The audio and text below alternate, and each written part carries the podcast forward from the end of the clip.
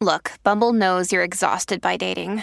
All the must not take yourself too seriously and 6 1 since that matters. And what do I even say other than hey? well, that's why they're introducing an all new Bumble with exciting features to make compatibility easier, starting the chat better, and dating safer. They've changed, so you don't have to. Download the new Bumble now. Hello, everybody. This is Marshall Poe. I'm the editor of the New Books Network. NBN listeners like to read books and buy them. So we thought we'd tell you that right now, our friends at Princeton University Press are having a remarkable site wide sale. You can get 50% off books, including ebooks and audiobooks, with the code 50, F I F T Y, at checkout until May 31. You can save some real money on Princeton University Press books. I encourage you to go there and check it out. Welcome to the New Books Network. Hello, everybody, and welcome to the New Books Network. I'm Deidre Tyler. Today we'll be talking with Dr. Sandra Cavallo Miller, author of Where No One Should Live. How are you doing today, Dr. Miller? I am great. Thank you so much. Please call me Sandra. Okay, Sandra, can you tell the audience a little about yourself and how you became interested in this project? Absolutely. Um, I spent most of my career as a family physician, as an academic family physician, which means I taught the residents. It's a three year residency program after you graduate from medical school to become a family physician. And I worked at the residency program teaching those, teaching and supervising those residents which is very pertinent to this book because residency training is a big part of it. I was in private practice for 10 years prior to that, so I ha- did have a lot of practical experience seeing patients as well. Um, but I had this unusual college degree in creative writing, which is pretty unusual for a physician. And when I retired at age 65, I decided I was going to try my hand at writing some novels about women physicians because there's almost no novels about women physicians. There are crime scene novels about which tend to feature women, uh, women pathologists, and they're very entertaining. And some of them have been wildly successful, but they're not very realistic. And I really wanted to focus on the everyday life of a woman physician, mostly in the outpatient situation. Most stories, films, TV shows you see about physicians right now are in the really high pressure, high activity, high risk areas such as surgery, the emergency room, inpatient hospital medicine. Very little as an outpatient. So that was my that was my vision. And uh, this particular book, um, I really wanted to write about public health and what a public health physician does because I admire those people who I know are in public health. And people have no clue really what their day to day life is like. I'd also written three novels about a family physician who was working at the clinic at the Grand Canyon on the South Rim. This is a real medical clinic. I know a lot of people who work there, a lot of both male and female physicians who work there, and I knew a lot of their stories. So that was great fun, but I was ready for a change. And this one is also takes place in downtown Phoenix in the summer, which is a setting that almost nobody has ever put into fiction as well. So I was trying a lot of firsts with this. I was having a lot of fun with the residency training piece of it because I love showing that there's good and bad doctors, that there's good and bad patients. Uh, it makes for a good story, it makes it entertaining. And I'm also intrigued by the concept of doctors gone bad, doctors who are not ethical, who are doing things they shouldn't, and a little bit of um, a psychopath who is a, a character in this story as well. And sometimes bad doctors slip through the cracks. You read about this every now and then, and it's kind of scary. Tell the audience a little about the Maya what was the development process about? How did you get that theme? Um, I, I, I, pronounce it Maya. I think either pronunciation is correct, so I'll I'll be referring to her as Maya. But um, she's she's based on some people I know, but pretty much um, she is a very interesting character because she has, carries a secret with her, which is a previous injury that she's not disabled really, but if she were doing private practice or doing practice where she was on her feet all the time, it would probably take a toll on her. She also found herself very interested in research and public policy, which drew her to public health. Um, and she's completely dedicated to improving the healthcare systems, including especially infectious diseases, which is always a challenge right now. Now, this book was written I finished the first draft of it right before COVID started. So it is not about COVID, um, which many people, when I tell them that, say, thank goodness. Um, so you will not find this about public health in the time of COVID, although those books will be coming and, and a lot of the political challenges to physicians in public health at that time. But this is not that book. Um, and I also wanted her to very much be a real person. She cares for her elderly patients. She studies a great deal to help create policies. She's close to her neighbors. And part of her job is educating the public and other physicians. So, a very well well rounded and very busy person who also finds herself in a difficult personal relationship. All of this is based on conglomerates of real life. How did when the death of her horse, how did that change her life?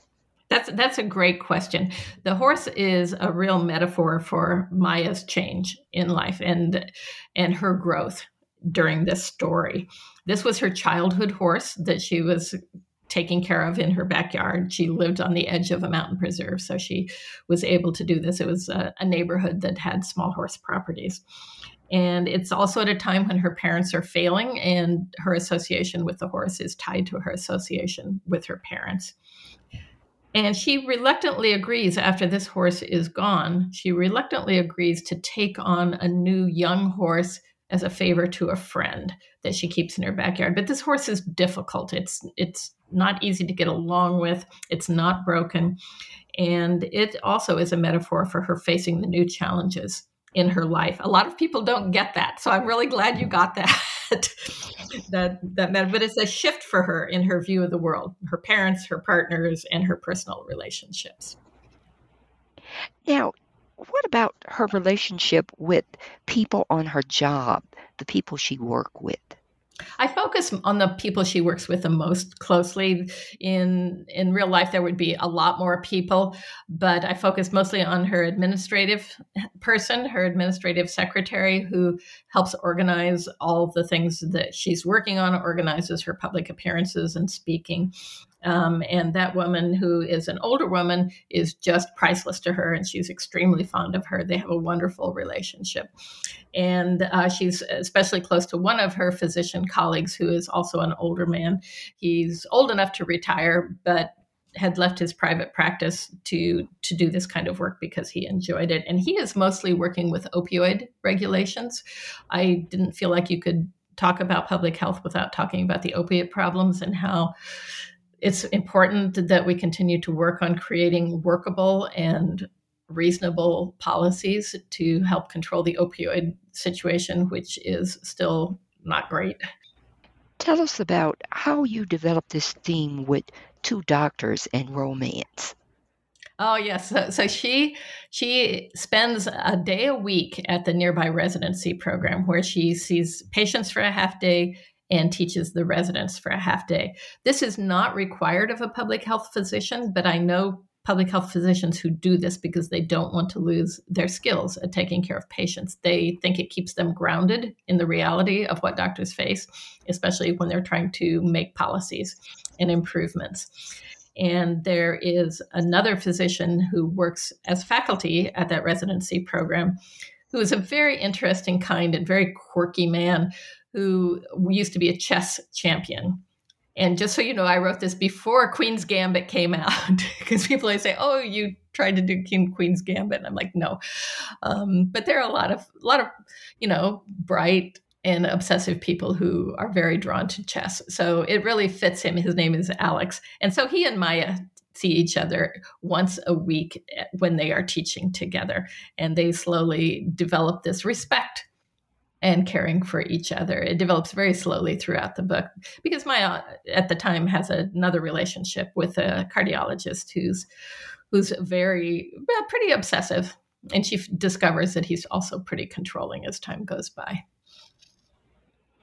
Now, there were many social problems that you talked about. Explain to the audience some of the social problems that you wrote about in the book. For example, women living alone, people getting sick. Right. I, I mean, any woman who's lived alone knows that it's it can be frightening. You know there's a there's a knock on the door there's commotion in the neighborhood. Women are pretty vulnerable. Um, we're physically less strong and that's just a fact of life and we're not terribly physically intimidating at least not most of us. And so this is always a concern women living alone. Um, maya's very independent. She absolutely enjoys living alone. She's a fairly solitary person. And um, she spends a lot of her time studying, and she's right now working on trying to improve the house that her parents, she's living in her parents' old house that's a bit run down. And um, and so I think a lot of that comes up, especially when there's trouble in the neighborhood and she is targeted. One of her passions is to improve the motorcycle helmet laws in Arizona there used to be a mandatory motorcycle helmet law in Arizona, but it was voted back out, oh, 30 some maybe 40 decade 40 years ago. And she would like to bring it back because of the deaths and and and horrible disabilities created by motorcycle accidents without helmets. And so she is targeted by a local motorcycle gang and uh, they are harassing her and they find where she lives and they're harassing her at home. And so this this gets to be a pretty scary theme. Um, it was also really fun to write. Um, but uh, you know also you said with illnesses even if people say you're at a social event even if people don't know you're a physician if somebody gets really sick say somebody has chest pain can't breathe um, you you never clock out. You're still available, you of course you would help in any situation, and um, and so that's that's another form of stress on you. Most doctors are protected by Good Samaritan laws. If they try to help in an unknown situation and there's a bad outcome, they're protected from the liability there. Most of the time, they would have to do something incredibly egregious to to be called at fault. You almost never hear that. Um, there's also the uh, the social problems of elderly patients that you have. This is a tremendous problem. Elderly patients living alone that you're trying to help take care of. They have limited resources. Um, this this is a huge problem in this country because our extended family systems usually are not as robust as they are in some societies. And so this is pointed out with one of her patients. What is the overall message you want to leave your reader with? That's a great question. Um, mostly that physicians are human, that physicians have the same worries and joys as everyone. They're often very quirky, um, but that's often because they have uh, do have a lot of anxiety. Um, most most people have some anxiety, but doctors are always worried about making a mistake, making an error, creating a problem for a patient. This never leaves your mind sometimes the tiniest, littlest symptom can be the first sign of a cancer. Excuse me. and so, you know, I think that makes uh, doctors pretty, pretty quirky and strange in some ways. But I also wanted to show that women physicians are equally. I'm so sorry. They show that women doctors are equally capable as male doctors. And so I consciously have strong female and strong male physicians in the story. And also, I have flawed physicians of both genders in the story to, to show that balance. I also wanted people to have a better grasp of public health and of primary care and learn some medicine. And while they're at it, they get a little glimpse into the, some psychopathology with a very difficult character.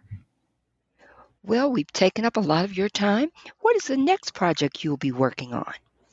I have a new book coming out next fall, a new novel coming out next fall. It's called Out of Patience, Patients, patient spelled like a person patient, medical patient. And this one is a, a new adventure. I'm really excited about it. It is about a 58 year old woman, family physician, who is burned out. She's depressed She's thinking of quitting medicine early rather than waiting till retirement age. And she's giving herself one more year to find her way back to enjoying her career. Um, and it's the first novel I've written in first person. So that was a good challenge. The present and past tenses are a little bit squirrely sometimes when you're writing in first person. And it also includes a really strong secondary character who is her almost 90 year old mother who lives out in Sun City, which is a suburb of Phoenix that is restricted to older people. Children can't live there. And it was the first uh, community in the country who created that restriction.